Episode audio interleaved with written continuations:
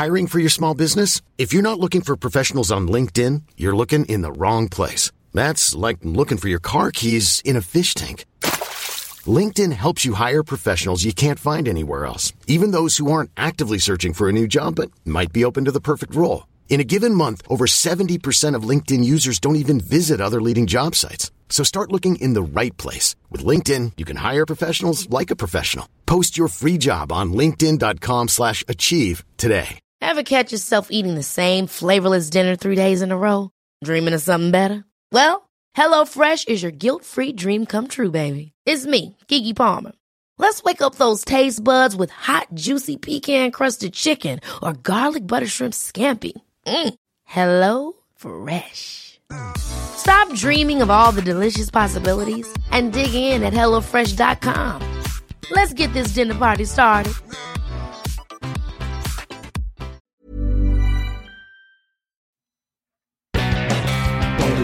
Bobby Moore Geoff Hurst, Trevor Brooking and Billy Bonds, Paolo Di Canio, West Ham United, more than just a podcast,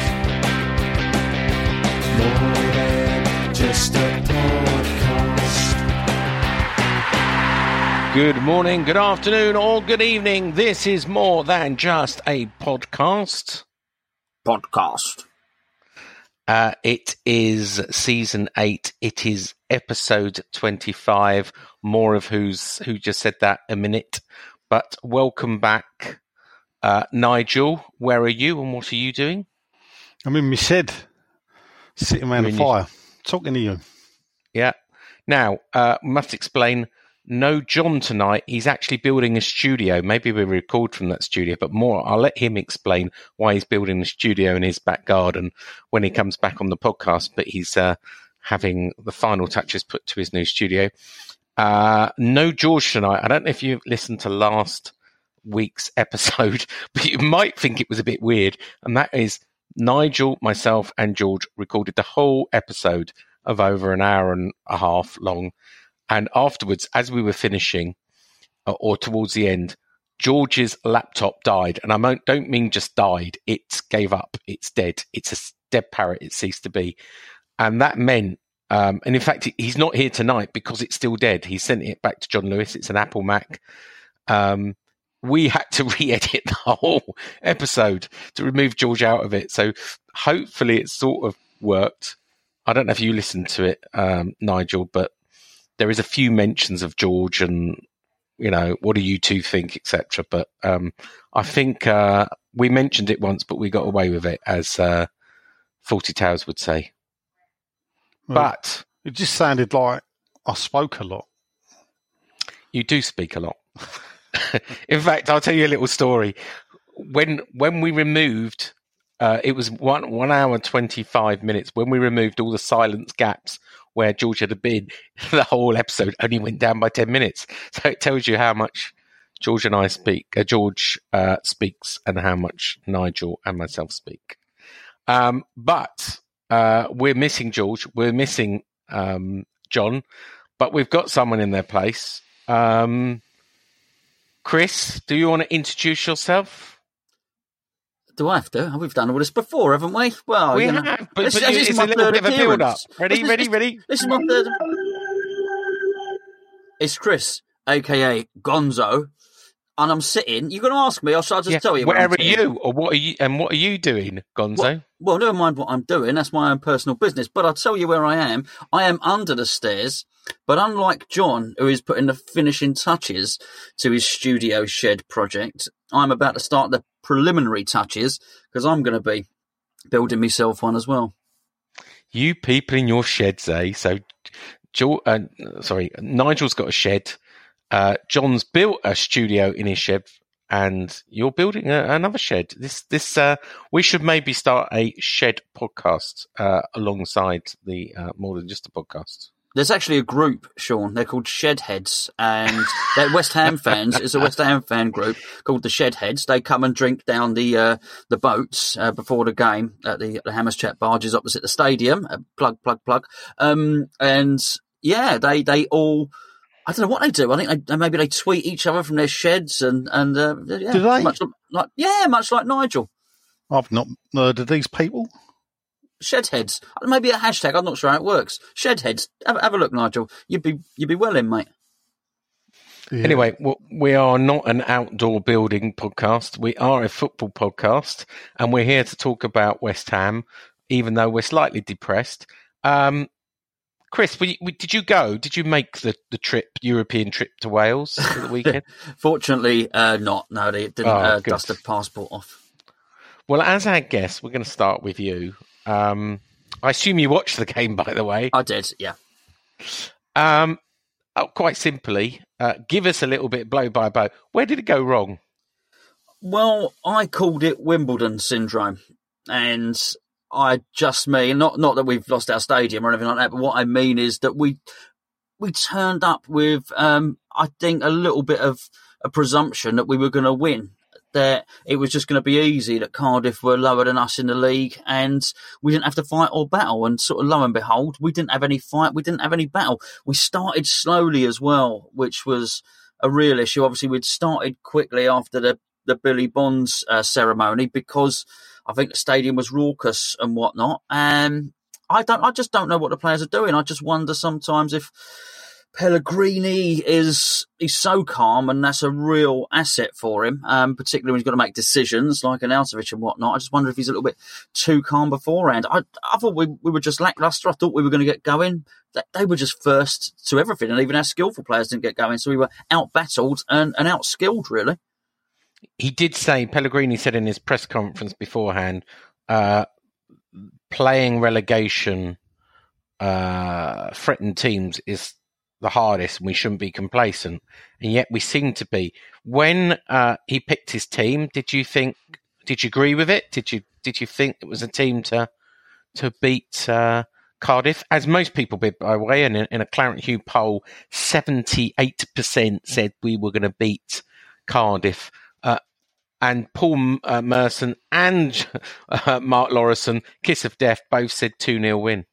Yeah, but if that you still would have had twenty two percent of cynical old West Ham fans who just knew that this was typically the game when we'd fall flat on our faces, really. But in answer to your question, the team the team seemed fine. You you stick with what you got. Um, if anything, there might have been a little bit of tinkering here and there. I thought Antonio had been unlucky not to feature, um, but you can't argue with that team. I, I don't think it was. I don't think it was the formation. I really don't. I, I think it was attitude.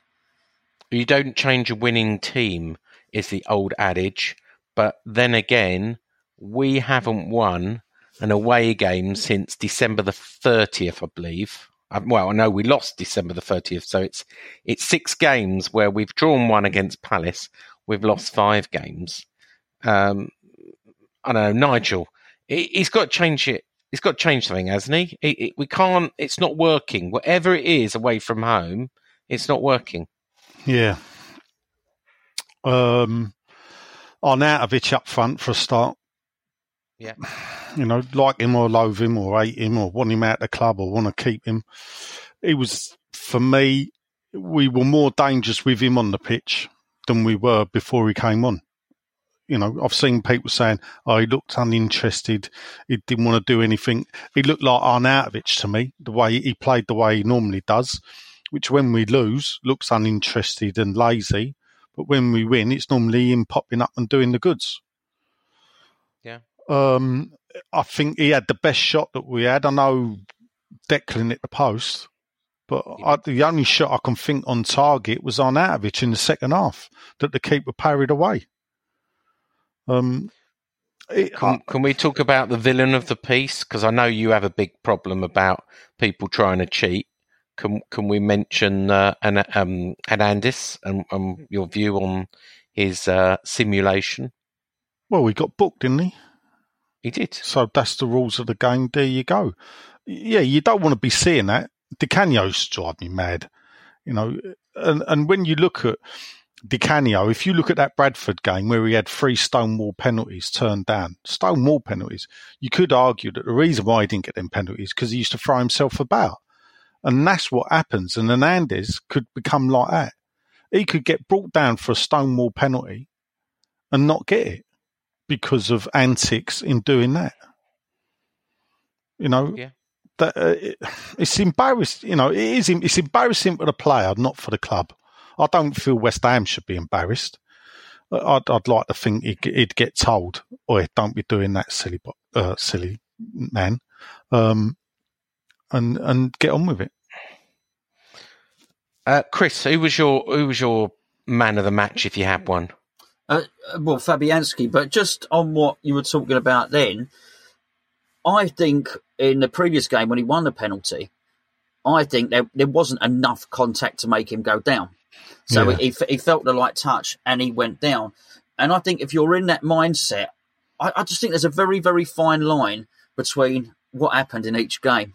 And I just think the, the other the other one didn't make contact in Cardiff, the one before did. Um, and he, you could you could forgive him, Hernandez, for wondering what all the fuss is about because he'd won a penalty in, in the previous one and he probably used exactly the same sort of diving technique, if you know what I mean. Because both of them are, are a dive because it's not enough contact, even the first one, to send a grown man to the floor. Well, he leaves his foot there, doesn't he? Yeah, It- yeah. it- it's a deliberate leaving of the foot, and, and people can argue about sportsmanship and whatever. It's for me that's not natural to leave your foot there, knowing you're going to get tackled, because sometimes you get you come undone if the defender don't make the tackle because he knows what you're going to do. Hmm. So, um, going back to your man of the match, Fabianski. Uh, Claret and Hugh readers agree with you, by the way. He was the only player in the player ratings. We had about 200 votes to score a seven. Declan Rice got a six. Issa Diop got a five. And do you know what? Every other player, apart from two, got somewhere in the four. We have never had such dismal ratings. Um, Felipe Anderson got a three, and Hernandez got a two. Who, who, who's, did anyone stand out for you, Nigel? Is, is it something where you just want to forget the performance, or did anyone even try? Yeah, I don't need. Not. Uh, personally, I think we've wasted eleven minutes on it. I, you just want to move on. Yeah, I just, I just think, yeah, you know, that it is quite laughable sometimes when you go through social media and we win at home and we're planning for Europe and then we lose away and the world's going to cave in. Um, you know, then you get the old sages that sit there and go, "Well, we've seen it all before, haven't we? This is what West Ham do." quite why though we've never been able to put our finger on it and i don't think there is an answer for it how you can have all these managers throughout the years with good players and bad players and yet we always have this ability to do this Yeah, Pellegrini out then. no not pellegrini out I the thing is, I, I ain't got visions of grandeur, have I? I don't believe we'll ever crack the top six, and I, I think Pellegrini will bring us the football that we like. It will entertain us. So there's a reason to go over there. If it was Allardyce doing this, we'd be bored shitless. So we'd be bored out of our head, sitting there, you know, in ninth spot, and you know, mid-table mediocrity, isn't it? Yeah, But Remember- Pellegrini keeps it a bit interesting. So remember, and this is for you, Chris. Uh, we, we may be going on the radio soon uh, and rebroadcast this podcast on radio. And there are 47 words that Ofcom don't like said on the radio, which, I, which I've sent to Nigel that he's got to try and avoid. So uh, uh, it will be hilarious. Something you've never heard of. So Is, is, is one of them? say- I hope one of them's not disingenuous. No, no, no. No, My, no, the, the, no. my favourite was Punani. I'm not allowed to say that. which, I, which I knew what it was. It's a toasted Uh, sandwich, isn't it? Well, I thought it was bread you got down the Indian. Ugh, can I have a Punani, please? And uh, not not with the coconut in. Ugh. And beef curtains is another one you're Yeah. not allowed to say. Anyway, uh, I don't know why I got in this subject. I'm going to do a static fact quickly. Uh, Cardiff City only had 29% possession, which means West Ham enjoyed 71%. West Ham had nine shots, two on target. The Bluebirds had 16 shots, seven on target. Did the possession surprise you, uh, Chris? No, not really. It's, that's the way we play. Um, it, it's it's easy. It's, it was so languid. I mean, I like to I like my rugby union, and I whilst we might have had possession, we certainly didn't have territory in hurtful areas, if you like, and certainly the most hurtful attacks and the most hurtful possession were theirs. We, you know, a bit all the gear and no idea in that respect. I think really, mate, we had the, we had the ball a bit and, and didn't really know what to do with it. Yeah. Anyway, like Nigel said, we've wasted 14 minutes talking on something we'd rather forget. Uh, I had a pretty miserable Sunday. Wasn't great walking into work with people just laughing and sniggering, going, "Oh yeah, Cardiff, you can you can get one 0 against." Oh, the football. Sorry, I thought that was normal walking to work with you, but go on. Yeah. Uh, but going back to what Nigel said a minute ago, he knows where we are. Just before the game, I wrote a story uh, about a free agent, uh, Brahimi, and uh, and I, I talked about a throwaway comment, and we talked about it on the podcast before, which is we have a budget of about twenty five million. Now, I didn't think anything of it at the time. We've run the story on Claret and Hugh. We've run the we've we run the story two weeks ago. All hell broke loose on Twitter and social media, going, "Can't believe we've only got 25 million. I think you didn't didn't uh, Hammers Chat run a, a video Oh, on I this very made some hay out of that one, Sean. Yeah, I made a video out of that. It don't take much, mate. I tell you. It was yeah. a two week old story, and, and I couldn't believe suddenly we'd run it the first time and mentioned it, and no one seemed to sort of take notice. And suddenly, in I literally put one line in a story in Claret and Hugh, and suddenly, you know, everybody's going, "Oh my god, we can't compete, we can't compete, we can't compete." What? What? I haven't seen the video. What did you say in your video, um, um, Gonzo? Uh, uh, to be fair, uh, judging by the reaction, I got a reaction like I had said stuff, but it was more the presumption that I'd said stuff. I'm really in the video. I just said that we've only got 25 million to spend. If that's true, how are we going to generate the funds? I valued the players and mused about who we would get rid of. It wasn't, I don't think it's a particularly interesting or controversial video, to be fair, but people were feisty on social media last week because Yeah. I got a lot of stick over that. I got a bit of stick for saying it was too early for us to qualify for Europe, and I got a bit of stick for saying the um, moving the, the seats closer was smoke and mirrors. So I wasn't very popular Ooh, last week. More of that later. More of that later. Update, update. Probably get in trouble for giving an update, but I'm going to give an update later on the seats. Um, so I wrote two blogs on Sunday after defeat. The first one, and you can go and read them on Claret and Hugh, where all the money goes. I felt I had to explain because people are saying, but we get 100 million from TV and we get this and we get that. So uh, it's going to quick give a quick summary. The, the details on, on the article, it's called Where All the Money Goes. Claret and Hugh, Google it, you'll find it. Is that where it's So no, first it's Claret and? Yeah. you taking all the money? Is it your fault? So the last the last figures 2017 2018 just published um, in December we turned over 175 million so that's what we earned now that's broken down 118.5 million is from TV that's the biggest chunk Hold up. Can I just point out you forgot to say that word? what Record. it wasn't record though Wasn't it? Was it not? It wasn't record because you know it went down from the previous year Oh, yeah. You're just trying to get me on that. Ticket sales were down as well, 24.5 million. So this is just season tickets and normal tickets. Commercial, which includes sponsorship, corporate hospitality, was another 24 million down as well. And retail was 8 million. Add that all up, you get 175 million. Okay? That's your income. Now, what most people don't realize is we spend it as fast as we get it. You know, there's no rocket science here. So we spend 106 million last year. It's going to go up again this year. 106 million on wages, right? We spend another 32 and a half million paying other clubs for transfers we did done in the past. We then spend 3 million on rent. And it could go on. We we spend another four million on club stock. We pay ten million back to the banks that, from the overdraft. One million in tax. What Four and a half million. Well, the, the media rights and funding that we take from Trevor Tabor Michael as a table. sort of overdraft. No, Trevor's his brother. uh, Sorry, Michael Tabor. He's, he's, I don't know not Trevor generous. Tabor is. generous, old Trevor. yeah, he's, he's a, and he charges Um, higher interest. Now, and, and of course, let's not forget because Nigel reminded us four and a half million pound back to the shareholders in in accrued interest. So when you add it all up, we spend most of the money we get out. With the remaining stuff, right? So we made a 33 million pound profit on paper, right? We spent 41 million pound. This is not last summer, but the summer and year before.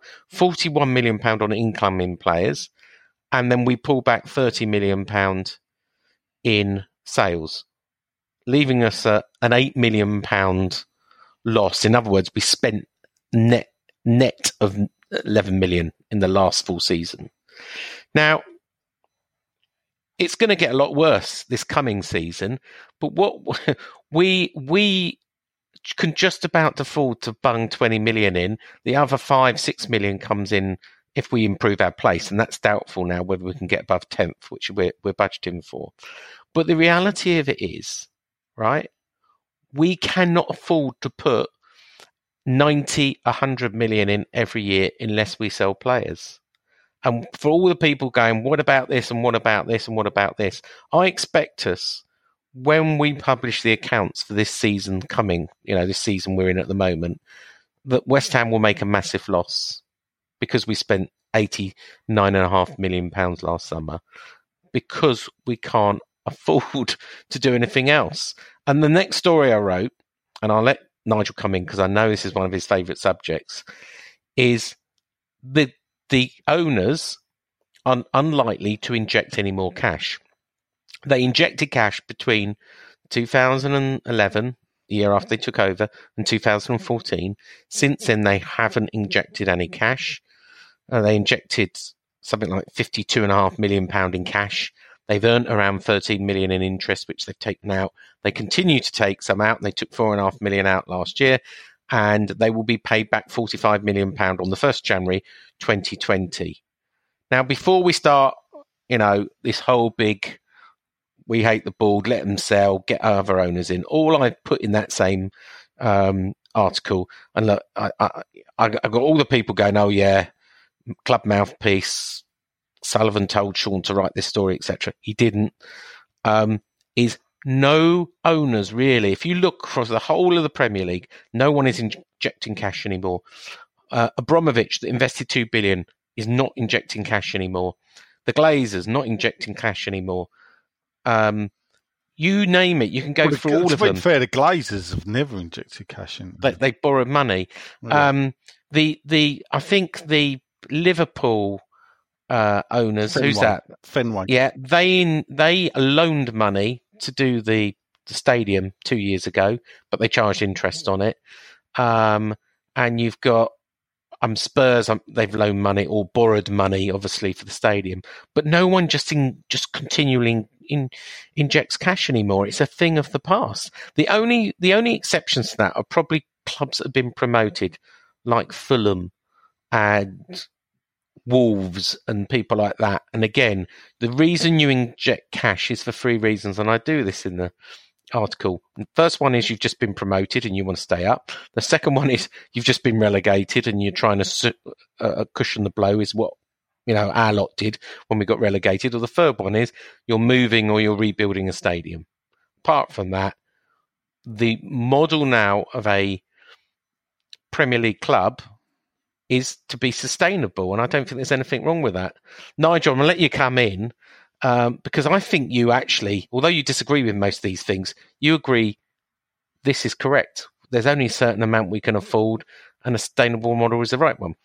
Yeah, I've I've never been a believer in owners having to put in their own uh, income to sustain a football club.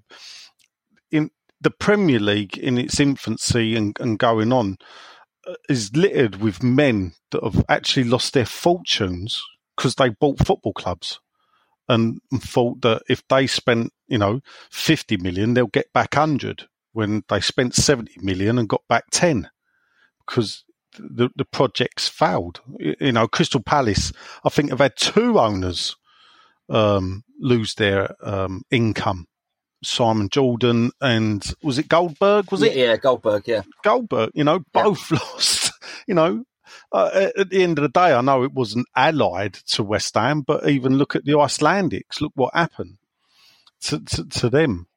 Um, the funny thing about the Icelandics is is that they actually invested more money, even though they never had it. They actually invested more money in the club than Gold and Sullivan. Um, but look where we ended up there. So you, you don't, if we don't ever want to be in that Icelandic situation again, then the answer is the club has to sustain itself. Now, the problem is the way I see it is a lot of people on social media think that the club's money is the owner's money. That they, they, a lot of people actually think that Gold and Sullivan spent hundred million pound of their own money buying players when they didn't. Yeah. They didn't. No. No, but you know, people get after story and think that's the whole story, and then they let their fantasies run away with it. And if you tell a fantasy often enough and convince other people to repeat it, then that fantasy becomes truth to people. And then when people turn up and go, actually, you're wrong, they think you're the killjoy. Maybe you can have one of your famous videos to explain the finances. I want to bring in Gonzo. Gonzo, is the finance element interesting to you, or just I don't care where the money comes, just spend more money in the summer? People don't seem to want to listen to the sensible solution or the sensible answer. The reason we only can spend 25 million or 20 million is that's all we've got. Yeah, I think it. You've got to put a bit of context into that, and it depends where the message is coming from. So you're, I don't doubt anything you're saying in terms of the accounts, the finances, the mathematics of it. I'm sure you're absolutely right. But your people and fans are disappointed because of what was promised when we left Upton Park. And you're absolutely right. That's why you can't really compare us with other clubs because we have been sold a dream in that sense and we have been promised an awful lot. So I think, actually, whilst you're right that owners and Nigel is right that owners shouldn't put their money in, I think we expect them to because of what really you have to say has been an unsuccess, unsuccessful stadium move thus far. We've, it's not transpired. The five year plan and all the rest of it has not happened. What I would say on this, though, is the reason we've only got 20 million to spend next transfer window is because they're taking 40 million quid out. Now, I just think it might be a little bit sensible, bearing in mind where um, Pellegrini is with his plan, why don't they just defer that for a year and actually allow him to spend 60 million and then take it the year after? I think they still get their interest, they still earn just as much money, but I think bearing in mind that perhaps Wolves, Leicester, and a lot of other clubs are going to spend, granted, they might not do 100 million again, but they'll be spending a lot more than 20. I think this season more than ever, stand still, go backwards, and that's what I'd like to see done. Not unrealistic, not dipping their hands into their pocket again, but they don't have that money yet. Just wait another year. That's what I'd like to see done. I mean, that could happen, by the way, Chris, because they have deferred this twice already. And, you know, when I say they only can have 20 million, that's not factoring in paying the 40 million back. I haven't even factored that in. I'm talking about just as it is at the moment on the current, you know, year which obviously the summer thing will just be at the tail end of. Uh, paying the 45 million back on the 1st January to 2020, you know, less than a year away, is, is a mammoth task for them. And I, I just don't see how they can get the finances. What what people fail to understand is they look at the profits. Look, there has been sixty million pound of paper profits in the last two years, but paper profits mean nothing. In the way the accounts are written, in the way things are depreciated, um, it is difficult to understand, but we are cash poor, right? Cash flow is always a problem. This is why we have to borrow up to 30 million pounds every year from Michael Tabor because we don't have the cash. Um, but people don't understand that and say, well, you know, where did the 30 million, where did the 60 million pound profits? Well, it didn't go anywhere. Yes, yes, the, the owners took four and a half million out. That, that, you know, that's without a doubt. But they haven't bunged 60 million in their pocket. No one's, you know, pocketing money or stashing it away somewhere. We just don't have the cash. I think the thing the club's got to look at as well is we've spent 80 million um, to move. Well, up. we put a down payment. Right, yeah, we so put a let's say down this season we've spent, you know, we've we've we've pledged to pay eighty million for the people that we've bought. eighty nine point seven. Right. Oh, sorry, eighty nine point five. How many places has that gained us in the league? It's hard to say at the moment. Well, we finished thirteenth? Right. So let's say we are, you know, let's say, uh, let's say we finish where we are ninth. So that's gained us four spaces. Yeah. About two million pound a place, I think. Right. Ah, see, now this is where I was angling at. Yeah. Yeah. Now look, uh, we're not that far off a seventh spot, and and and, and actually, I think this season the players have let the club down in some of the performances that we should be sitting around that seventh spot. But so what's going to make sure? So we signed some better players to get to that seventh spot, but we could spend another 40, 50 million players just to finish seventh. Is that it? Is that the sum? Because the top six is it's it's a um, it's an unreachable club because you would have to spend 100 million, 100 million, 100 million, 100 million. In fact, you probably wouldn't. You, you would have to spend more. If you look at what City done, they were having to go out and spend to join the top four. They were, you know, they were throwing 200 million or, or, or 150 million when everybody else, the money was less. And then one year they still got beat to it by Spurs under Redknapp Yeah. you know, it's it's the end game. There, because there's now six teams in that. People talk about Tottenham's going to be financially hamstrung with their new stadium. I don't think they are. I don't think they are. I think I think their stadium will keep them probably about where they are. We shall see. Anyway, I want to I want to move on. Um, all I'll say, the last word on this, and I'll come to Chris on, is there are not there is not a queue of people waiting to buy West Ham. We've had no serious offer for West Ham, so people might want uh, new owners with deeper pockets. But one, there is no one waiting in the wings ready to buy West Ham, and two, if they do buy them, it doesn't mean they're going to start injecting cash. As I pointed out in the article, no one's injecting cash anymore. It's it the rules have changed and people buy them for businesses going, well, do you know what? They generate a lot of cash on their own and we want a sustainable model and live within our means. But there's a the, quickly the reason for that, and people got to look at is who's made more money, Gold and Sullivan or the owners of Wolves. Well, Wolves have done very well, but are they a one season wonder? No, no, no. What I'm saying is, yeah, the owners of Wolves and the owners of Leicester, yeah, Yeah. When did they buy the club? The owners of Watford. When did they buy the club? Yeah. People don't I know buy. Premier League clubs no more.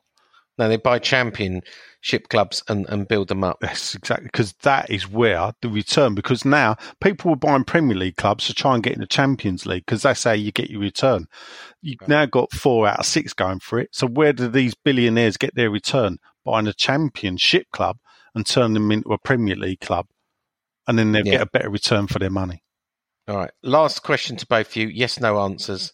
Better the devil you know with Gold and Sullivan? Gonzo? Um, sometimes, I'm afraid, sometimes I think yes, because we've all seen what's happened at other clubs. I know that's not yes, no, but yeah, sometimes Yeah. I think yes. I'll take that as a yes. Nigel, you get the last word. Yes or no? I- Bet the devil I, you know. I'll answer this question later because that has been asked in Twitter question time. All right. Okay. Fair enough. Let's move on. In fact, it's slightly linked because um, yesterday was the one year anniversary of Burnham, uh, uh, Burnley troubles. Uh, we all remember it. Um, and, you know, I, I don't want to go into the politics of it and, you know, the whole politics of who was threats and everything else and the West Ham groups united. Um, what I want to talk about is obviously what happened on that day. I, I was a first hand witness. I was right in front of the, the box, director's box recording it. I was I was with the group of people along with John and George. Um, you know, and it in my view, and I'd said this before, it was a perfect storm. You know, the march had been called off. We were losing. Another goal went in. Lots of people went to leave, and then there was a move to the box. Um, but I, I, looked at this yesterday and I did an article, and I don't know if you've read it, but I, I did one year on from Burnley. And what I said is, um, in fact, I pointed to the, the 5,000 word letter on uh, Hammers Chat, actually, Gonzo, because uh, you've still got it up there. Um, obviously, the FA investigation almost took a year. It was only published a few months ago. And basically, they did criticise the owners and the stadium operators badly, saying they'd cut costs, they'd reduced the number of stewards, um, and there were a number of things that they, they, they got wrong. Since then, by the way, I think they had about 955 stewards at that Burnley game. The average number of stewards for every single London Stadium game is around 1,300 now. So nearly 350 more um, than we had on duty. Um, and obviously now we have the pitch safety stewards with their safety glasses and football boots, and maybe they, they could have been used at, at Birmingham over the weekend with uh, with Jack Grealish. Um, now, in the letter, and I can't if you met Gonzo, if you went or whether it was Geo went to meet Karren Brady that, that fateful day, the letter that was published on the 21st of February, um, the club made certain promises. And I, I, tried to look back on some of these. And do you know what? Some of them have been delivered. I'm sure, sure you can both say what, what you see it. But, you know, the promise to honour the club's history, I think they have done some of it by putting murals up. Obviously, uh, the flag bearers pay um, history to the crest and the old crest before kickoff and at half time. There's been articles in the in the programs. The, the naming of the Billy Bonds stand was obviously a, a nod to history, probably the biggest bit. Um, we haven't got a permanent display. We haven't got a museum that they promised at the moment, but I guess there's still time. They have been temporary ones the match day experience again. They're trying to get moving on with the West Ham Hamification around the concourse. They've got a fan zone. I haven't been to it yet, but I understand there's live bands outside the East Stand, etc. I hear good things. There's a new statue about to be commissioned outside Champions Place. Um, again, they had promised in that letter renaming the road to the stadium to call it the West Ham Way, um, and they promised to bring back um, some of the traders, including the sweet people and the the, the food sellers, etc. With the exception of the rib man, we haven't seen a lot of that yet. But they have settled out a court with the owners, E20, owned by LLDC, and who knows with this new positive um, mood of cooperation between the two, you never know, it could happen. More recently, one of their promises was bringing people close to the pitch. We're going to talk about this later, but you know, squaring it off, bringing some people close to the pitch seems to be a possibility now where it wasn't a year ago. Um, and of course, probably the biggest change has been in the investment in a world class manager, allegedly paid up to £10 million a year, the investment of £90 million. Now, none of that would seem possible as we face that, that spring of discontent a year ago. So what I said at the end of the article, and I'm going to hand over to you guys in a minute, is still much, still work, much work to do, but it's a step in the right direction, and we're unlikely to see a repeat of the Burnley troubles anytime soon. I'm going to start with you, Gonzo, because I know what Nigel's going to say. I'll let him breathe first. um, I think you've always got to be careful in life by using the lowest possible point in which to make comparisons for improvement. So you might go out for a lovely meal, and compared to you know, you might go out for a meal and compared to that burnt lasagna the other night, it's quite nice. But actually, you, it's a very very poor starting point. So why are we? I had this in the week. We were talking about the stadium, and I was talking about the seats. I know we'll go on to that a little bit, but people were making a comparison, and people were arguing with me and coming back with other grounds with with running tracks around them. People saying, well, "Look at look at PSG's carpet. Look, that, that's that's not bad. That looks nice." And the point is, you're using comparisons crap football stadiums. Well, actually, why are we comparing it to that? Surely we want to compare it with Anfield. Surely we want to compare it with Everton and Wolves and, and so on.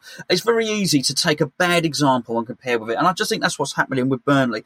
I also think, because just, you've said so much there, Sean, there's so much to cover.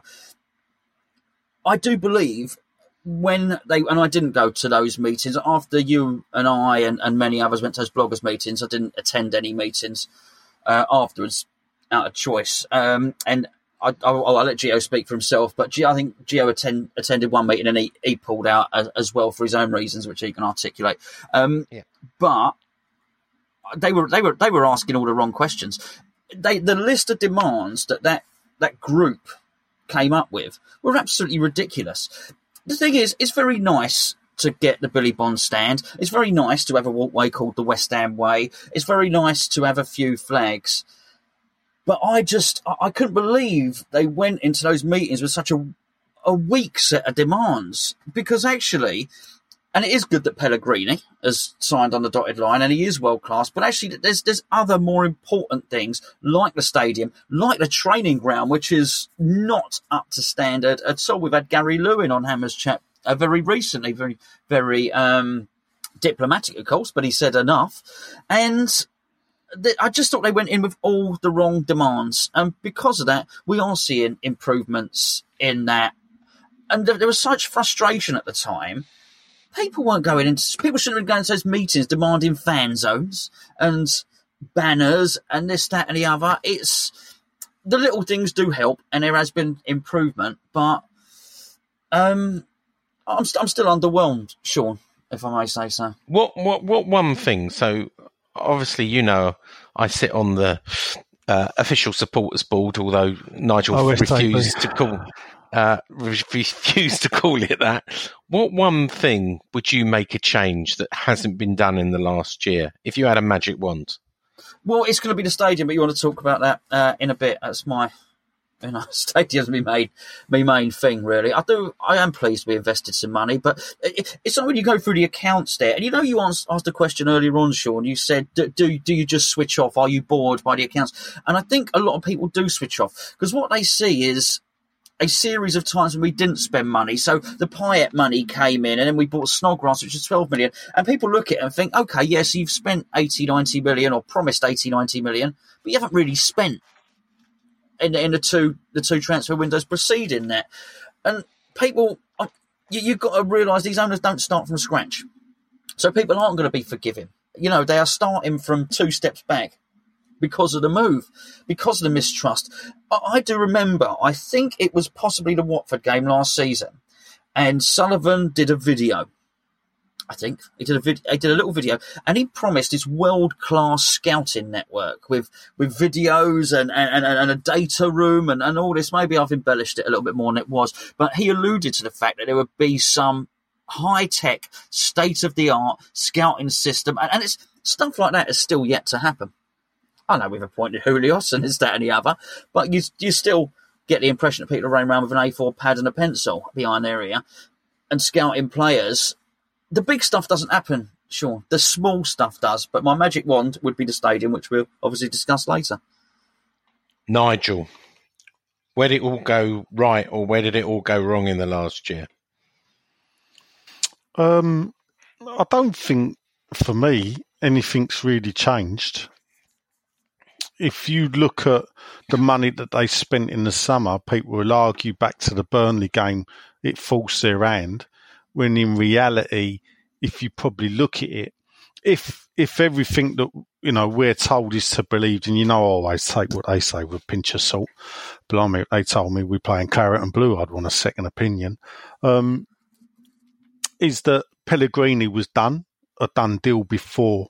You know, as long as we didn't go down, Pellegrini was a done deal. Pellegrini was a done deal and agreed he was only coming if he had a substantial budget. So then you got to think, well, then that was already done. The mm. flags, I couldn't give a monkey's about. What does that uh, bring to us realistically?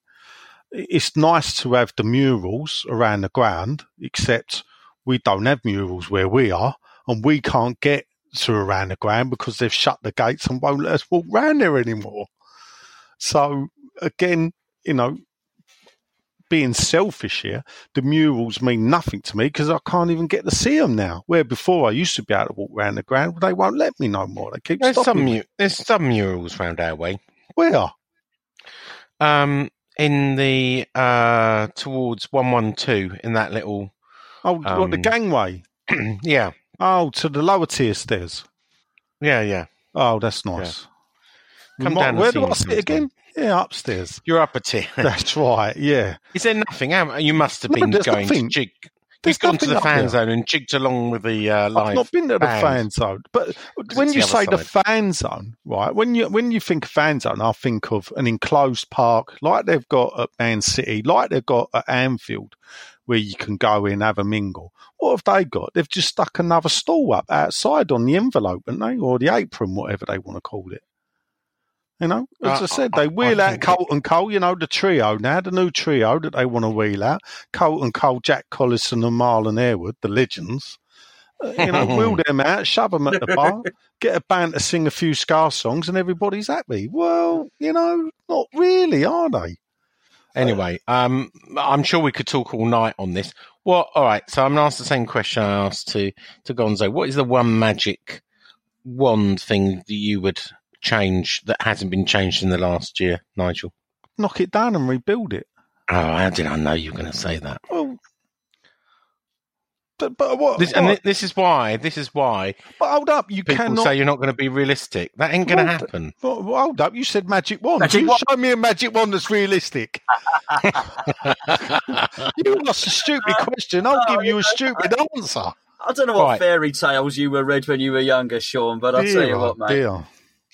What what realistic? All right, let's not What let's take your realistic magic, wand away. Yeah, Yeah. That's a bit of What bamboo in it. A realistic realistic change? magic one, just a stick. yeah. Well, you, there, there's nothing. There, there is nothing there. All right. for me. Well, let me take. Let me use this opportunity to talk about the as as people been following on uh, the podcast. We've been talking about Nigel and myself have been challenging the club about the real nature of the uh, stands moving forward, and our challenge has been we're not sure that the vast majority or thousands are moving forward. This has been rejected by the club. Um, but we've provided some diagrams. We've provided some some evidence that we think is strong. Um, I, I asked someone at the club today, and there's been no update. And there's been no reply um, from the stadium owners, one way or the other. I don't know what way to take that. I mean, it's been weeks now. Is that is that um, That's the is that a worst. mission of guilt? update. That is the worst update you've ever done. you built this up. I'm going to update you. I'm going to update you. And what's the update? Oh, there's no update. There's no update. That after these messages, Get on clickbait. You can't beat the clickbait, mate. Uh, Keep, keep, keep Yeah. going to the 46th minute. Me waiting. Think what are they going to say? They're going to come and go. Do you know what? That that dickhead was right. you know, we're not moving the stand four meters. we'll see. We'll see. I'm, Yeah. I'm not going to give up on it. I'm going to not give up on it. Uh, transfer news. I mean, I mean uh, I, I've been told. I don't know if you wrote the story that Rice is not for sale, but if you know, we'd need an offer of somewhere approaching 100 million uh, to to uh, to buy him. Hu- Husillos is is out looking for value for money for the summer. Um, I think we've talked about, you know, Masuaku, Carroll will be released. Hernandez is up for sale. Perez is up for sale. Obiang's up for sale. Oxford's up for sale. Hugo's up for sale. Byram's up for sale. they could look at raising somewhere between 30 and 50 million pounds if if they're all sold people have pointed out then they would all have to be replaced um, but we have to remember that other people are coming I mean, oh and Carlos Sanchez by the way I mean Carlos Sanchez isn't playing at the moment we're we're going to have Yarmolenko back we've just got um uh we've got Lanzini back and of course we've got people like Ben Johnson and and Holland uh, that haven't cost us anything so I think there are there are some bargains out there, and I see that maybe there's a mixture of free agents, cheaper buys, as well as a marquee sign in the summer. And and the and the, the way I did to look at that is, you know, I know I keep on going on about this, but look at Fabian Balbuena and the three and a half million he cost. Look at Nasri and the Balbuena. Yeah, Oh, right. Is that his name? Yeah. Or is it Yeah, it Trevor? is. Trevor. Trevor Balbuena. I thought it was Bob. what did you think his name was? Bob no, Warner. Fabian. Oh, right. Um, so I, I do think they will do a mixture. It just won't be. I mean, people think we need to buy seven 40 million pound players. Pellegrini and then Pellegrini will walk and throw his toys out the pram unless he gets that.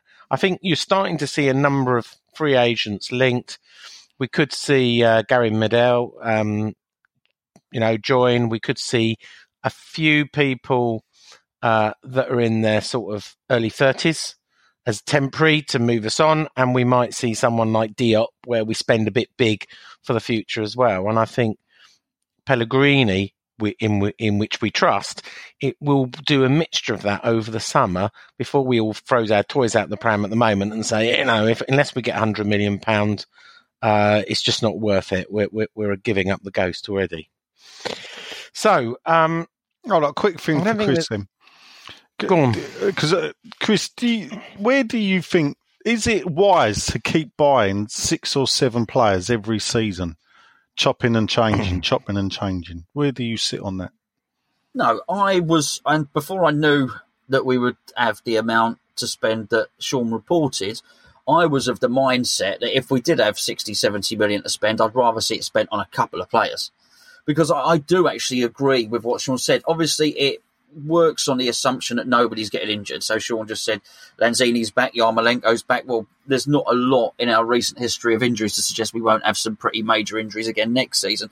But I want to see Johnson come through. I want to see Holland, who I rate highly, come through. I think it's great what's happened with Diangana. Declan Rice, huge success story. I have got no problem with us using the youth academy and buying big players because I'm like you, Nigel.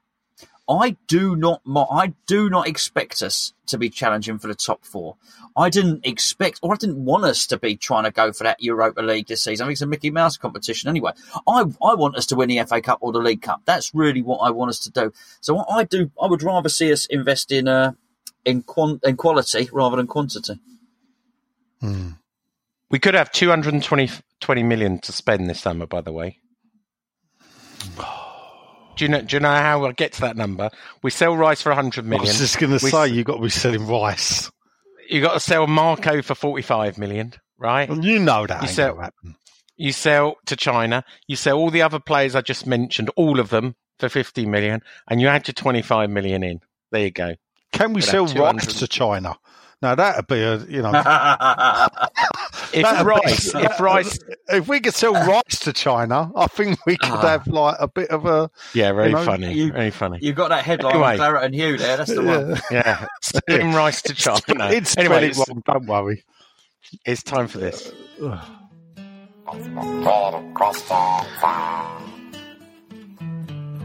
Yeah, it's Facebook, Twitter question time. It's where Nigel asks a question which I've got no idea because I haven't got Facebook up, and you, the listeners, answer him on Twitter, social media, and Facebook. Over to you, Nigel. Yes, I put, alas, Sean and Nigel are on their own tonight. Got that wrong then, didn't I? Uh, but Good as start. we yeah, as we can both talk for ages, hopefully be still entertaining. I just put one year on from Burnley meltdown. What are your thoughts on the club owners and changes you think you have seen? Free field to add anything that you want. Use one or you want? You want. You okay. want, yeah. So, uh, Maid Marion, uh, what did Sean think of the setup at Cardiff?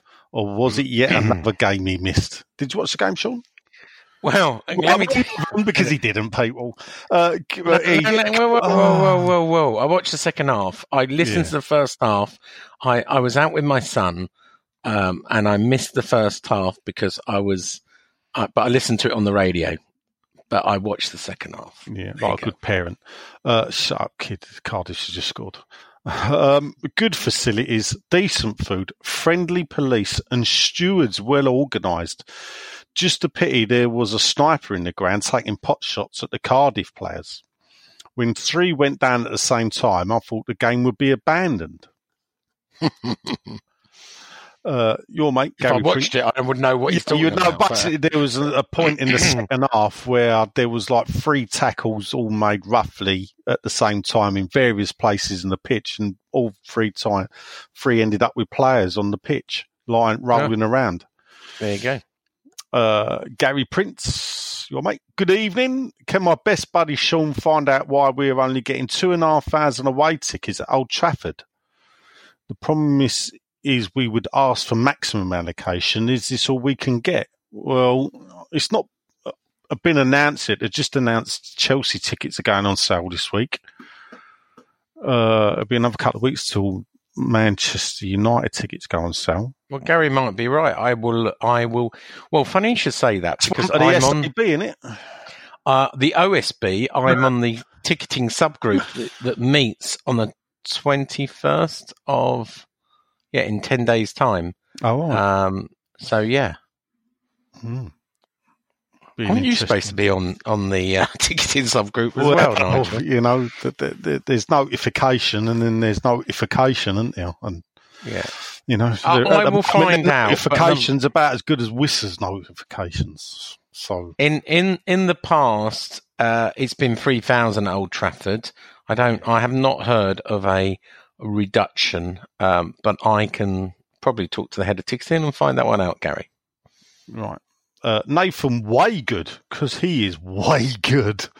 Uh, from 12 months ago, it feels like we have come so far, yet we dish up crap like we did in the weekend and not for the first time. So we still have a long way to go. Do you think Pelly was right to pick the same side again with the knowledge last time we went through a positive run, it backfired? Um, uh, uh, one for Chris to answer. I, I did at the start. I answered that at the start, didn't I? I'll give my opinions on the Cardiff and the team and the same team Oh, as right. usual. Yes. Okay. Uh, Matthew Kemp, Andy Carroll injured. Is he? Andy Carroll injured? Didn't- really, but Oh, right. Pellegrini seems to think so by saying he's got a small ankle injury, but he wasn't in the team anyway. So looking for excuses. He's got a small ankle injury, or he's got a small ankle injury. Yeah. Oh, he's got. Perhaps that's He's his gone problem. anyway. That's He's got small honest, ankles. started- Is that his problem? He started three times this season. He's on his way. He's either to LA uh, or the MLS. Uh, uh, the Chronicle said he might go back to uh, Newcastle. He's we've got a two year option on him, but we have to give him a increase on the eighty five grand a week. It ain't going to happen. He ain't going to be offered a deal at West Ham unless it's a pay as you play. Uh, but his time at West Ham is finished, and I think as a free agent, he's going to wait and hear what offers he gets in in the summer and take the best offer. Right. Well, Matthew Kemp went on and said, "Well, that's eighty grand a week off the wage." But well, he put of OF. Come on, Matt. You know I'm a bit of a stickler here, son. It's He- off. he was- Matt used to write for OLES like you. Well, you know, he needs to get his obs and his offs. It's a common mistake. A lot of people make it, but it's off the wage bill next season. But he is worried we don't have much of a transfer kitty, though. Obviously, read your story, Sean, or see everybody have a meltdown about it. Striker clear out on the cards with Hernandez Perez also likely to leave means at least two strikers to come in. Gomez now interested in Liverpool. Who are we looking at? Uncle Fester, probably. Well, Um, it's a it's a good question, isn't it? Um, I don't see Gomez coming this way. I don't see Marco leaving. I, I should have said that. I don't see Marco. There's a clause in his contract. Look, we all know he got a bump in his basic pay. Uh, I'm not going to say how much because I always get in trouble when I release information like that. But he got a decent increase. He got what he wanted. Maybe he didn't get his 300 grand a week that he wanted in China. But the clause says that any club, whether it's China or not, must play 45 million pound and it must happen by a certain date in the summer. It ain't going to happen. He's 30 now. I just don't see the Chinese clubs coming back for him for 45 million pound when it's going to cost them 90 million pound because they've got to pay 100% tax. Uh, and I don't see anyone else paying 45 million pound for him. So m- my view is he will be a West Ham player after the summer. Carroll will definitely be gone, but have we missed him anyway? Hernandez will be gone, and definitely we need to get a replacement for him. But let's remember, Hernandez is on 145 grand a week. right? So a lot of wages that we could get even someone on loan. Perez is on something like 85 grand a week. And, um, and, and so is, is Carroll as well. So there's a lot of wages to, to be had, even if we don't have big transfer fees. All right, there you go, people. Uh, Luke Stoneman, Sean, this is to you. You sit 5M from me, I guess in five meters in the OS. Um, uh, this is my this is my comment of the night. Stadium. Yeah, go on. He, he, he says, "Do you ever see any of the game? You're always on your phone." In brackets, probably conducting a poll, asking for a friend. Well done, Luke. That's the question of the week. Well- Luke, please introduce yourself next time. If if we're only five meters away, please say hello. Get see if you can get me away from my phone. to grab his And, uh, attention, sex him. I'm not as bad as I used to be. That's not true. Yeah, okay. Uh, Dodsy, uh, Kia Ora from New Zealand. How is your dating app going, Nigel? I hear Maid Marian has been a relationship counsellor due to lack of interest from Prince Sean. Anyway, this is not a marriage guidance podcast. what do you believe? What do you believe are the difference between the pitch invasion and aftermath we created at Burnley game a year ago and the incidents that have happened over the weekend in the Arsenal and Birmingham game, not forgetting Rangers? Also, what are your views on Fredericks? So I want him to do well wherever he gets caught out. And do you think the general should return as our defence, as we really have turned to custard in that department? So let's start with the difference between the Burnley and what we've just had.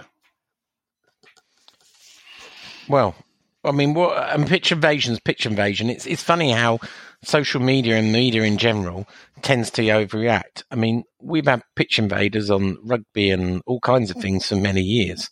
Um, Yeah, but normally they've we- got their tits out and we're all cheering. yeah, all right. So so punching someone in the back. One of the faulty words. No, tits is not Can- on there, actually. I All can say that. We we all know that the Birmingham Villa is a particular Flats, heated I cannot say them. Um, is a particularly heated match, a bit like West Ham, um, you know, Millwall. So it's always a hot melting point.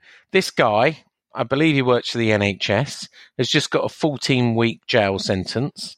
Uh, hitting someone in the back of the head is despicable. Everyone would agree, but it's one person. You know, it's not the return of hooliganism, as people said. Um, I didn't think it was as bad at Rangers and Arsenal. There's always been pitch invaders. Let's not overreact. Um, yes, you could have the same model as the London Stadium by having the people in glasses and football boots. Um, but I think the Jack Grealish thing was the big story and was despicable. And of course, then they had to talk about all the others to to try and make it into some epidemic of pitch invasions, which it's not. Chris? Uh, well, what Fredericks? Do I get Fredericks? You can have Fredericks or you can have Burnley. You can have both or all three. Okay, well, uh, there's a slight difference with the Burnley one because that was very much directed against the board. There's a bit of context because the, the march had been cancelled, and that was just an attack on a rival player from a fan. So I do think there's differences in it. No, no players got attacked uh, in our one. Um, Ryan Fredericks, I'm not sure how long he's going to be around. To be honest with you, he seems he's, he's a great athlete, but he seems to lack a bit of a football brain. Um, plays with his head down as well. I'd like to see him get his head up. I'm not sure technically he's probably going to be what Pellegrini's looking for. So I wouldn't be surprised if a little bid came in for him. It, it might well be quite tempting for him. Okay. Um, Burnley for me uh, was non Late bloomers tend to have more curiosity. They tend to have more resilience. There's stories and mythology that this country has woven around black men. What if everything we've been taught is just all wrong? What's worth more than this fear right now? And that rising after failure is part of the glory of being a human being. Listen to deeply personal, insightful, and thought provoking stories from the world's leading thinkers and doers. Listen and subscribe to The Unmistakable Creative wherever you get your podcasts. I'm Sandra, and I'm just the professional your small business was looking for. But you didn't hire me because you didn't use LinkedIn jobs. LinkedIn has professionals you can't find anywhere else, including those who aren't actively looking for a new job but might be open to the perfect role, like me. In a given month, over 70% of LinkedIn users don't visit other leading job sites. So if you're not looking on LinkedIn, you'll miss out on great candidates like Sandra. Start hiring professionals like a professional. Post your free job on linkedin.com/achieve slash achieve today. Ever catch yourself eating the same flavorless dinner three days in a row? Dreaming of something better? Well, HelloFresh is your guilt-free dream come true, baby. It's me, Keke Palmer. Let's wake up those taste buds with hot, juicy pecan-crusted chicken or garlic butter shrimp scampi. Mm. Hello Fresh. Stop dreaming of all the delicious possibilities and dig in at HelloFresh.com. Let's get this dinner party started.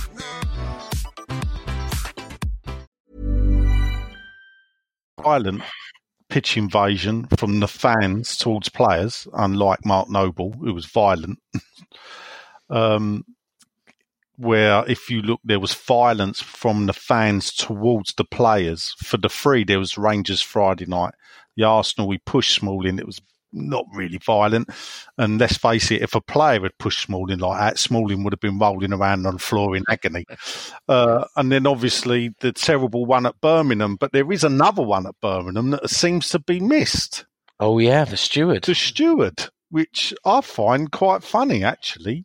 Uh, the steward, if people haven't seen it, Grealish scores, jumps into the villa behind the goal, celebrates with the fans. The stewards do their usual, steam in and grab hold of the player. And this steward, who looks about 60, then as he's bundling Grealish back onto the pitch, decides to give him a couple of knees.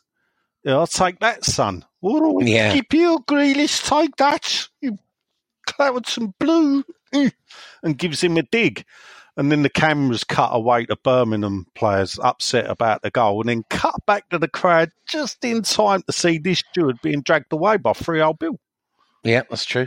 Yeah, not a lot's been said about that. No, that. you know, so and for a steward, is that worse? Because the steward's, you know, in a way, that's worse than the fan. But you remember what it was like at the Boleyn Ground. Most of the people at the Boleyn Ground were mad West Ham fans. And I think maybe it's the same at Birmingham, where it's, you know, at the London Stadium, there's not a West Ham fan among them mostly. I mean, that might be slightly unfair. There is a few, Um, but not many. but but not many. Uh, I think at Birmingham, it's probably there's you know they do it for the honour rather than the money or or out of any professionalism. Hmm. Okay. Uh, Anyway, moving on. Moving on, Clive Catterall. Well, for me, a year on, we are still the same old West Ham. Just not sure if that's a good thing or not. Ups and downs. It's the West Ham way. No, mate, this is more than just a podcast, Clive. West Ham way, that's on a Wednesday night. I'll change the channel. Uh, the, the, the Pontiff himself, Simon Pope, evening, gentlemen. Well, what a crock of shit. I can't say that, sorry. I've got one of the 47 words. Uh, that was again on Saturday from the first minute they were up at us and deserved to win. We need to sort this out, he says, banging the table. As soon as Pelly adds to something to get into these players that we are good enough to compete with the big boys. No, we're not. Don't think we will get seventh, which I feel is a good thing this season. We've progressed from last year, but we still have a little bit to go. C O Y I. Uh, Nick Harvey uh, says, Well, one year on from that game against Burnley, I still wish the march had gone ahead last year. He's seen no true change in Sullivan, Golden, Brady. Brady continues to show a contempt for the fan base with yet another re-imaging of the SAB. Oh, yes, we have flags around the pitch, but we've copied that from Arsenal. Uh, he then gets a bit controversial. Wissa, uh, we remember them, who offered some hope last year, looks set to implode one year on, so still no true engagement with the fans. Mind you, we sell out each week, so why should Brady care? He still feels Pellegrini's a great appointment, uh, but still got a long way to building a squad capable of challenging for seventh. I mean, I, when I read that, when I see that written down, challenging for seventh, who cares? Is is that the best we're going to do? For now. then we're wasting our time. We'd be better off just going to the cups and finishing 14th. Definitely. That's what needs to be got over to the people. That's what the OSAB should be sitting down and telling. Oh, oh, oh, hang on a minute. What? You called them the OSB? OSAB, I, I called them, Ah, okay. as, which is what I call them. I would call Yeah. them the, O- the SAB, but you get the um because I don't use the word official. OSB. Like we weren't official when we were on the SAB, but apparently now you lot are official. Well, we know what you are. Lot. It's not. No, no, no. It has changed. And if you came, if you were a fly on the wall and looked at the OSB, because you were on the SAB, you would see a different structure, a different mentality, and a different way we engage with the club. You're not going to believe that. Lots of others are Right, going to believe and it. And what is the I'm outcome? saying- Exactly the It's same. it, it's two meetings. Two meetings. Oh, okay. Digress. We'll see, we'll other, see. other news. Uh, this is we're still Nick Harvey. He's carried on. Uh, Carroll's injured. May never play with the club. Hooray! He says. But then there's Wilshere laughing, and we were abject against Cardiff. Uh, Taffy Wallback, uh, good old Taff, who I think is a ch- listener in China, uh, even though we won't go into China after last week. Well, it was inevitable that we would lose to Cardiff. It's the West Ham way. No, it's not Taff. We've done that. At the moment, it seems to be going in the right direction. Summer will be big on the agenda. Thanks for getting the post up before I go to sleep. uh, Martin Payne. The stats show a 30% improvement on this time last year. Did you see that, Chris? I did see that. What did you make of that? Come on.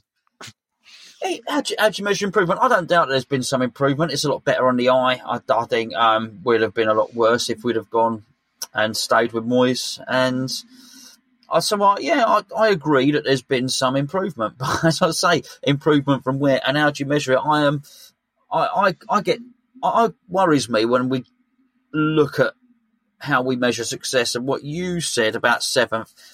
I totally agree with, and it's just not us either. When you look at Arsenal, for instance, I know they've dipped a bit now, but how, um, they were just happy to call it qualify for Champions League year after year after year, finishing fourth. What's fourth? What are you going to do with that? There's no glory in it. I think it's been so long since we've won anything that people have forgotten what it feels like to win something. Because I tell you what, actually going to Wembley for the day and winning a cup would just feel so much better than finishing seventh. And I, I, Pellegrini keeps on going on about it as well. He keeps on going on about seven, um, qualifying for Europe. He's done it at Malaga. He's done it here, there, and everywhere. That bloke would be a legend at West Ham. If anybody would, if we won a cup, he would he would go down in history. That's what I just like Yeah. to see us all doing, really. Yeah. Do you know? Do you know? I think we've only qualified for the UEFA tournament by league position once in our history. Um, Fair play was the last time, wasn't no, it? yeah, but that's not done by league position. What I'm saying no, is, I was is say that normally, like the few times that we've got in, so we played in the Cup Winners' Cup, so UEFA Cup we got into for finishing fifth. That was through league position. Um, but since then, we've got in through the Fair Play League, and then we got in obviously through losing the FA Cup in 2006 when Six, we went out to Palermo. And then when after the fair play qualifications, so Slaven Bilic's first year, we finished seventh. But you only get UEFA Cup finishing seventh if some of, or if two teams in the top four have won an FA Cup Mm. or have won a trophy. So it Yeah. pushes it down. So only once under Harry Redknapp in our history have we actually qualified by league position. Yeah. So anyway, twice. But any- one one hour eleven. Yeah. Moving on. Oh, I- I'm moving on. But anyway, I don't. That's that. I'll just say that thing that got put out yesterday. The thirty percent we're the most improved team this season. You can't compare after thirty games. We've still got Man United, Chelsea, and Tottenham. I've just Sean's yawning again. Uh, Sorry, to keep. It's been a long day. Yeah, to, to to measure it against. So you have to measure it after thirty eight games. He said. Uh, so Martin Payne says the Daves have both been conspicuous by their absence in the media, not on Claret and Hugh, uh, which, let's be honest, is no such a bad thing. Since the end of the season, it's all been positive from the club. Ed Hughes, uh, big club mentality is a long way away. Any club in the bottom third who have no interest in, we just roll over and play dead. It's been like that for many years, but what needs to change? That's Facebook done with. Excellent. Now, Thank God for that. We Oh go on my to God. Twitter. Right, listen, mate, we're getting so popular now. It's unbelievable. 16 replies. Maybe we should pick and choose them. Well, but yeah, but then we wouldn't be the podcast that that, that, that reads out that The when people's, the people's podcast. I think the you people's podcast. That's it. All right. The uh, Go on then. you know the the Plaistow Popular Front. Come Uh, on, move on. Yeah. Oh, fucking hell, glasses. Uh, Belinda Kakatis. I can't pronounce your last name, Belinda. Forgive me. Kaya. Anyway, it's Greek. Better placed than at the beginning of the season. My only concern is whether the owners will see it through. You can tell Pellegrini is building, but will the owners be supportive? Thank you, Belinda. Uh, our friend, Canning Town Len, uh, says it's an improvement. The beer situation is a shambles, though. Yeah. Can we reveal that we had asked Canning Town Len to come on the uh, podcast tonight? No, we can't reveal that. All right. Okay. Fine. Nick Maddox, can you say hello to my dad, Rob Maddox? Hello, Rob Maddox. Hello, Rob. Hello, Rob Maddox. Because old Plaistow boy, bit posh than Canning Town Plaistow, got proper trees real, Uh, he's now living in Perth, Australia. He loves the podcast, never misses the show. I have Good day. strong Good day, Rob. You're going to Good like day. Good day, You will say it. I have a strong suspicion there's a man crush on Sean. What? Yeah, that's what Rob, that's what Nick has said about his dad, Rob. Need to get out more, Rob, if that's the case. dear, right, dear. Yeah. Uh, Bobby Moore, RIP, says, uh, Hi, chaps. Looking forward to it. For me, there seems to be a culture of complacency at the club, a kind of self imposed glass ceiling of averageness and mediocrity, punctuated by the occasional glimpse of what might have been. FA Not at home. worrying you to get. I think you got to take it as an overall package. There is not a league table for being at the home. You- You get But isn't home? uh, Look, we were complaining, right? uh, For for uh, and part of this comes back to Burnley. We're complaining that we we weren't getting the results at home. You know, we we win more than we lose at home now, and we seem to be got that winning mentality at home, which we've we've suffered from in in previous seasons. We just haven't got it sorted away from home. Although I will say we won three away games in December, so it's a little bit of a goldfish goldfish but syndrome. we've lost to Watford, Wolves, and Bournemouth at home. Yeah, disappointingly, yeah, yeah. We've raised our game for the big clubs and and done worse against some of the lesser teams. That is Yeah. correct. Uh, Jerry Meyer, who I'm guessing is American, uh, with a name like that, uh, might not be where we want to be. But if you look back at the beginning of the season, we would have all loved to be in the top 10 right now, which I'll give him is probably true. Happy with everything this season, but always want more. There you go. Uh, n- and he's part of the NoCo Irons, which is possibly North Carolina. All right, cool. Uh, Dave Lamble says, look forward to a three hour special. Uh, it will be. two hours already. Ah. Come on, we're not going to get it. Oh dear. Uh, Amos fan 02 1500,097 2, or now calls himself Woody, but not that Woody, people. Oh, that's, his name's Alan. He's- I'm, I'm sure his name's Alan. Oh, right. Okay. Well, Alan Woody, Amos fan 0279744. Aside from your own, what are your favourite West Ham podcast YouTube channels? I'll go first. Hammers Chat. Very wonderful. I, I, I'm quite fond of more than just a podcast if we're doing that. Um, I'll tell you what, though, never watch that Canning Town Len. He's dodgy. Dodgy, dodgy geezer. Uh, YouTube. Uh, yeah, I mean, look, I listen to the West Ham Way. I listen to the American podcast. Um, I, I don't, and I don't know why, but I don't listen to Stop Hammer Time anymore. Um, I should do maybe, uh, and I don't listen to maybe the Free Hammers and Green Street I- Hammers is I another one. Honest question, because this is, oh, you know, my domain, if- if you like, because Yeah. I'm involved in this.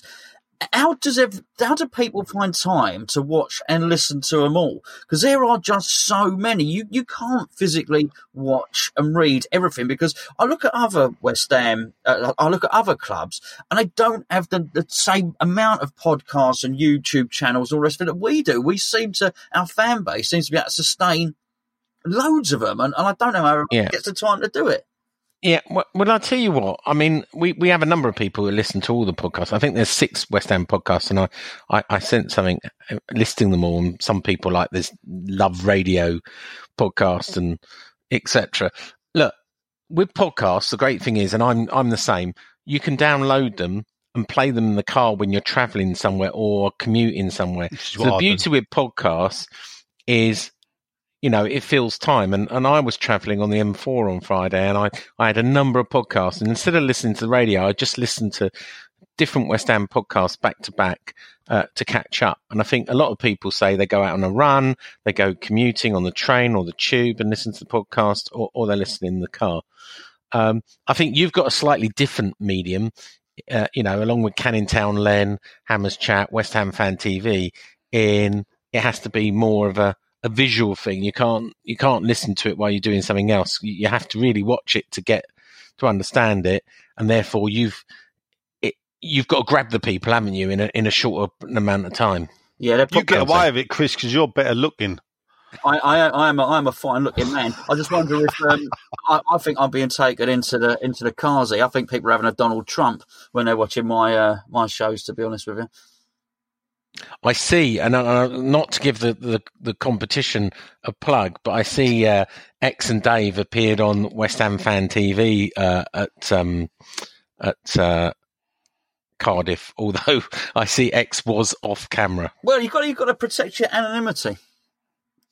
Yeah. Of course, uh, people might not know he's, he's an ex uh, ex West Ham player. Of course, anyway, moving on. I do, I do, I do watch um, Hammers I Chat. do, I and- do, I do. And uh, I did put I put Hammers Chat video up on uh, on you. Sunday. Thank- thank I hope. much. Yeah, there you go. See, I don't forget you, Chris. thank you. He was a bit desperate of something to write apart from film with You, you would call it a slow news day. Oh come on! Yes, Don't slowly. say that. Next, Right. you'll say he was. Next, you're going to tell him that he was a fourth choice today to come on. Uh, I thought it was fifth, actually. Yeah, It wasn't. my third appearance. My third. I'm like uh, I'm like alone. You are. You're a regular now. You're a I'll regular. get a match ball, though. I'm like a teacher, proper teacher. that Everyone's naughty with. You know what I mean? Anyway, Uh, moving on. Come Right, on. Come on. Woody says for Nigel, it's that question. Without changing anything in the past, what can the owners do in the next 12 months to stop you moaning about them? And you ready? Question. Go. Sell the club. There you go. It won't happen.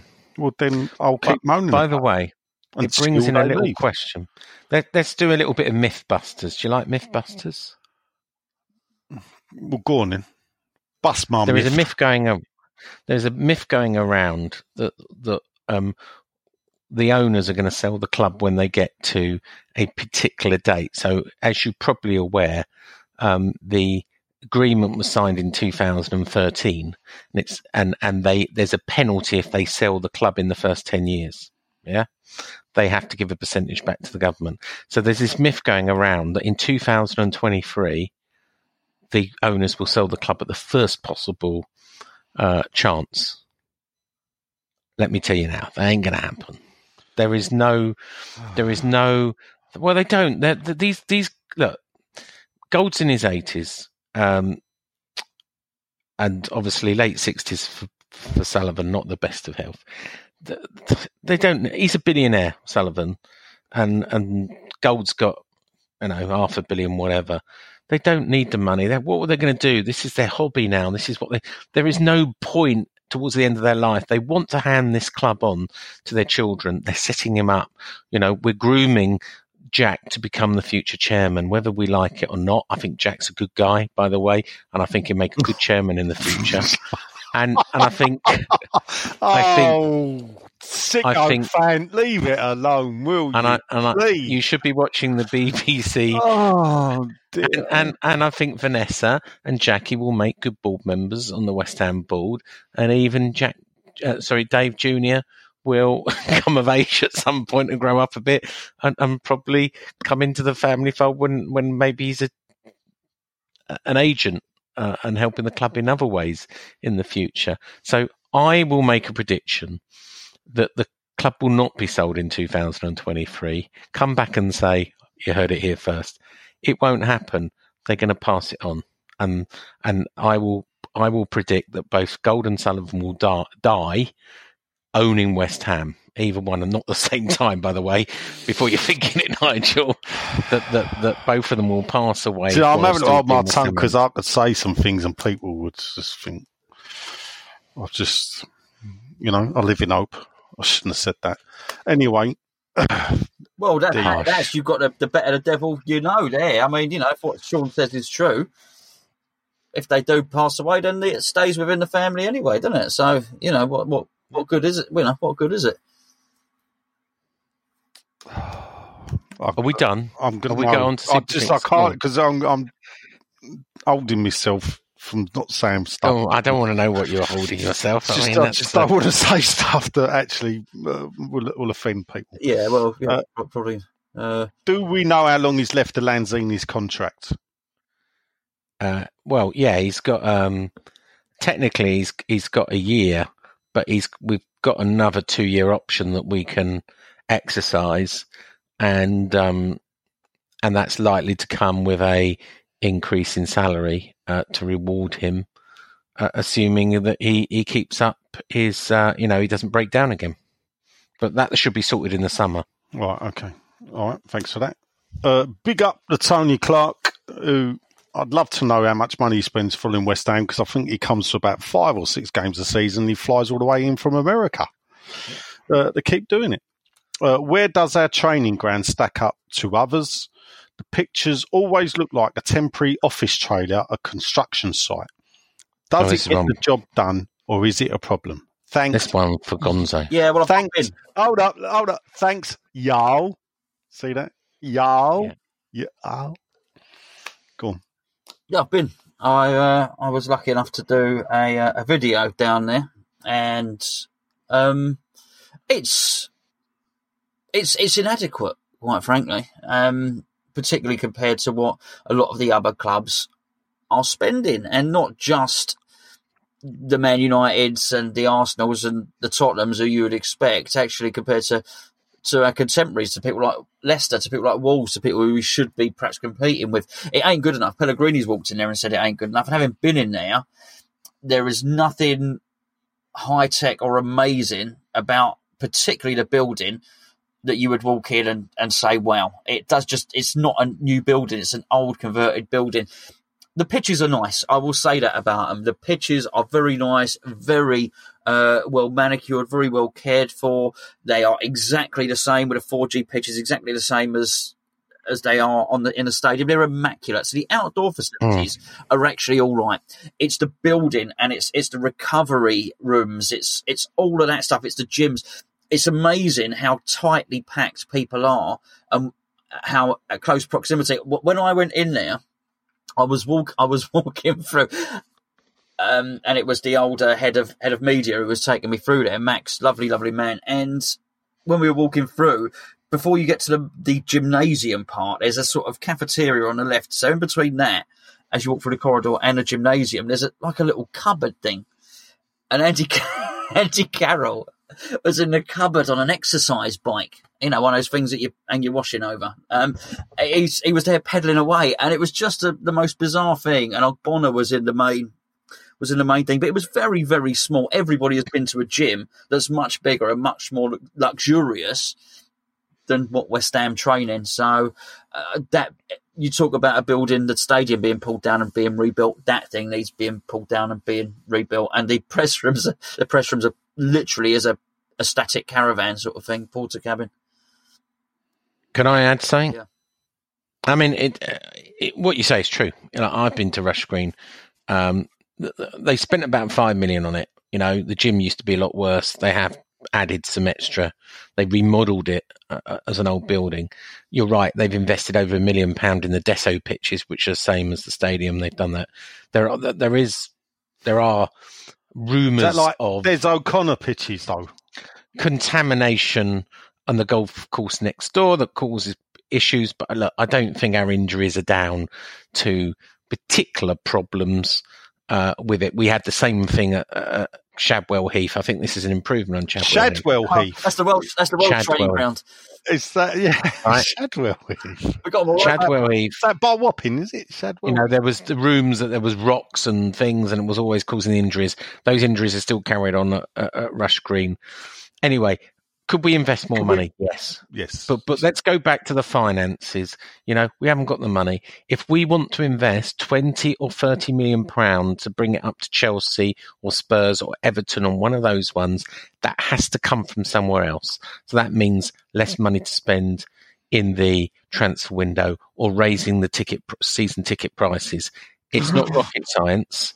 You have to spend more money if you want to invest in that again. The money's not going to come out of the pockets from the owners. So you have to decide where where the money's going to come from. just to not be let, left out. I too have been to Rush Green. Oh, what, what, what a knowledgeable bunch we are. Oh, I, I saw Jim Bowen there, and it was a really good night. He did take the piss out of my haircut because I had a ponytail at the time, Super. and I unfortunately sitting at the front table. But that was when it was the Ford United football ground. Yeah. uh, and that about says it probably sounds like it used to be back then. Um, Anyway, Lewis John the Trout, or Lewis Aaron Trout, as he normally used to go by, keeps changing his name. Pellegrini said Friday we needed to start the game off on the front foot, but we didn't. We keep doing the opposite. So why aren't the players listening? It's not hard instructions after all. Huddersfield will now know what they need to do. Also, is AC injured again? I think we covered that, didn't we? He is, but he's not. Uh, Canning Town Jen says, I agree with Len. Of course she does. Of course she does. You dirty minx. Yes. is is there a relationship between the two? Oh, or married. are they- It, it's bordering on stalking. Oh, was it? No, not really. She's very nice, Jen. So's Lynn. I think they should make a little, you know. Let's get it on. Ooh. Anyway, that's all the singing I'm doing. Uh, right, is that is that it? No, Dave Lamble then said, I like Dave. had a I like thought, Dave, by the way. Yeah, yeah, so does Sean. That's great conversation. with him on Twitter. Just had a thought you could go through the accounts and explain FFP. Uh, we ain't got time for that. Matt Now, Clark, And for another day, don't yeah, believe another day. That's gone. another show. That sounds like one of your disingenuous series, that Nigel. You should come and do one on our channel. I could, FF, it? FFP is still loud, is is still very present, but another Yeah, day. omnipresent. Uh, Matt Clark, you have at least one listener in China. This one. There you go. See? After all you having a go at me last week. Hong Kong or China? Which one? Hong Kong Phooey. Uh, China. All right, Uh, okay. and I'll, I'll refrain from my Chinese. No, please don't do any Chinese accents.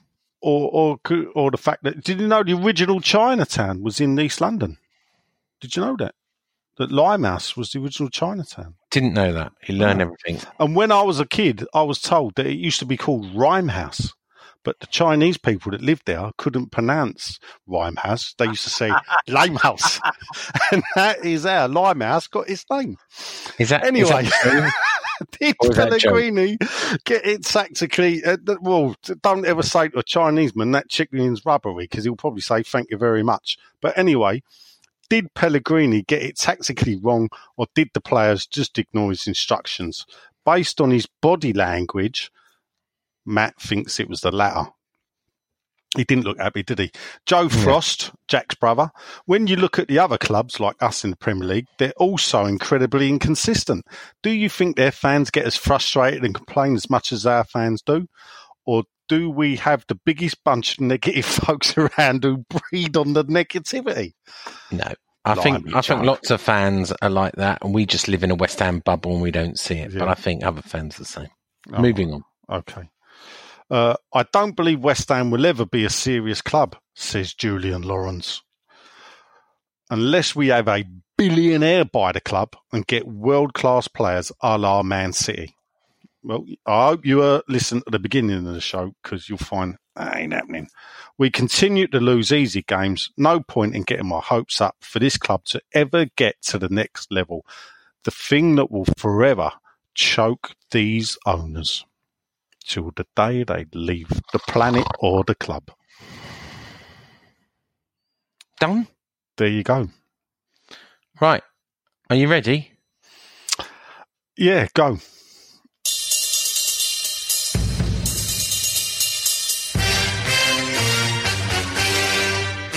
Mm, More than just a podcast. Super 6 League Update. And in at 10, we've got Mac, Mark Watt on 385.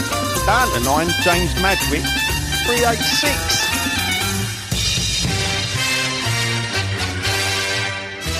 Up to 8, Alan Austin on 386 as well.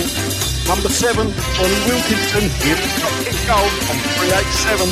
Number 6, Ryan Smith, 390. Approaching the top 5, Jeffrey Smith, 391. One off. 4, Bill Walker in the 405. Still at 3, long time leader, Paul Beasley, 409. Number 2, Mark Matthews, also 409. Now, running away with it at number 1, Lee Davis, 426. Presenter update. Oh no, we, we haven't got time for that. Update. No, we must move on. Down to 22 is Mr. Sean Whetstone Oh, I had a on three, week. four, eight. But hold on, people. Up to 21 is Moir himself on 352. I finally got there, but can I stay there? How many points between us? Four points. Four points. Damn. At one How about- point, I was 24 points behind. How how how um how about John and George? Are they well? oh, they gave up. Fucking hell. Did you do you Oh, play see, Super now Six? you've said it and you made me swear.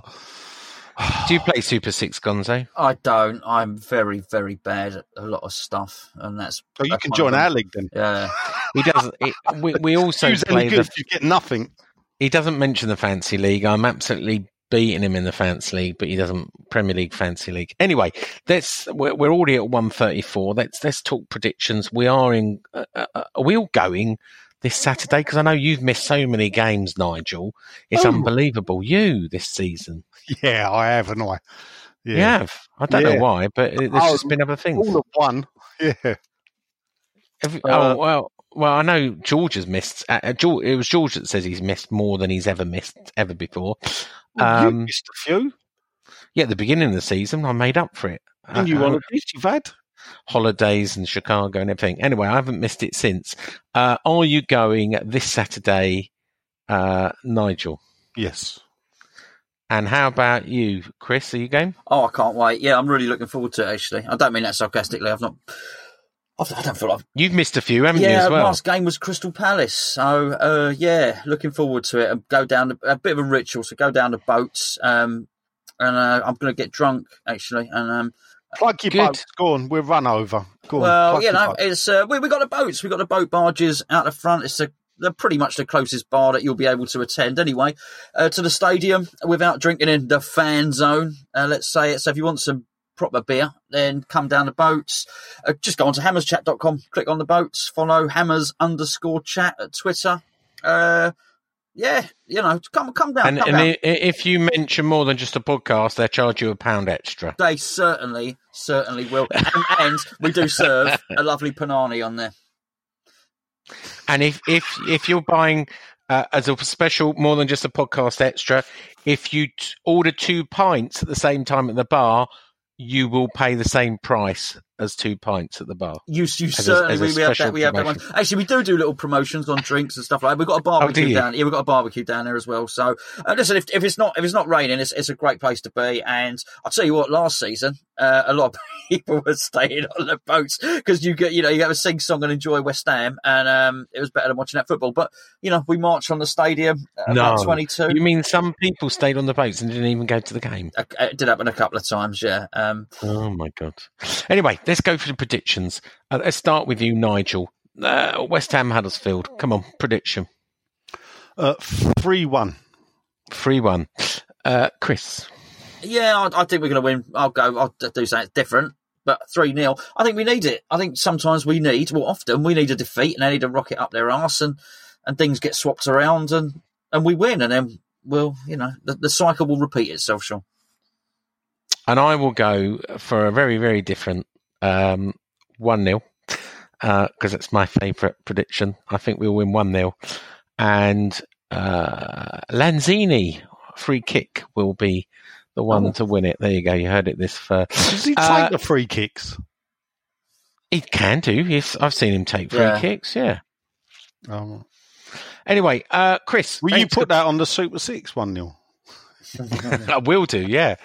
Uh, Chris, thanks for being our fourth Thank you, Chris. choice uh, standing tonight. It's very much appreciated. Do you want to plug all of your media channels and your YouTube channels? This is your 30 second free advert. Nah, not really. I wouldn't worry about it. It's a load of rubbish. Hammer's chat. I wouldn't even bother. You've probably heard enough. You're probably sick of the sound of me. You, if, I'll tell you what. If you tune into Hammer's chat and the videos, you're just going to hear more of this nonsense. So I wouldn't bother. Don't worry about it. Come and come and get drunk if you want at, at the Huddersfield game. Excellent, excellent. Uh, so it's goodbye from me, Sean. It's goodbye from Chris. Goodbye. Thank you for having me on. I do do enjoy it, do appreciate it. And uh, I'll tell you what, this hour has seemed very, very a lot longer than usual now. Yeah, it's an hour and 38. Uh, anytime Nigel is, it always goes on and on. And it's goodbye from Nigel. Goodbye. Come on, you irons. Bobby Moore. Than just a podcast. Bye. Chadwell Heath. When, when's the carpet going down, Nigel? Uh, for the Everton game, isn't it? Have they got Have they got curtains to match? But they're going to have someone open it. Do you know the first carpet right? I believe it's in Canning Town. ten years Is that true? Late bloomers tend to have more curiosity. They tend to have more resilience. There's stories and mythology that this country has woven around black men. What if everything we've been taught is just all wrong? What's worth more than this fear right now? And that rising after failure is part of the glory of being a human being. Listen to deeply personal, insightful, and thought provoking stories from the world's leading thinkers and doers. Listen and subscribe to The Unmistakable Creative wherever you get your podcasts. Ever catch yourself eating the same flavorless dinner three days in a row? Dreaming of something better? Well, HelloFresh is your guilt free dream come true, baby. It's me, Keke Palmer. Let's wake up those taste buds with hot, juicy pecan crusted chicken or garlic butter shrimp scampi. Mm. Hello Fresh. Stop dreaming of all the delicious possibilities and dig in at HelloFresh.com. Let's get this dinner party started.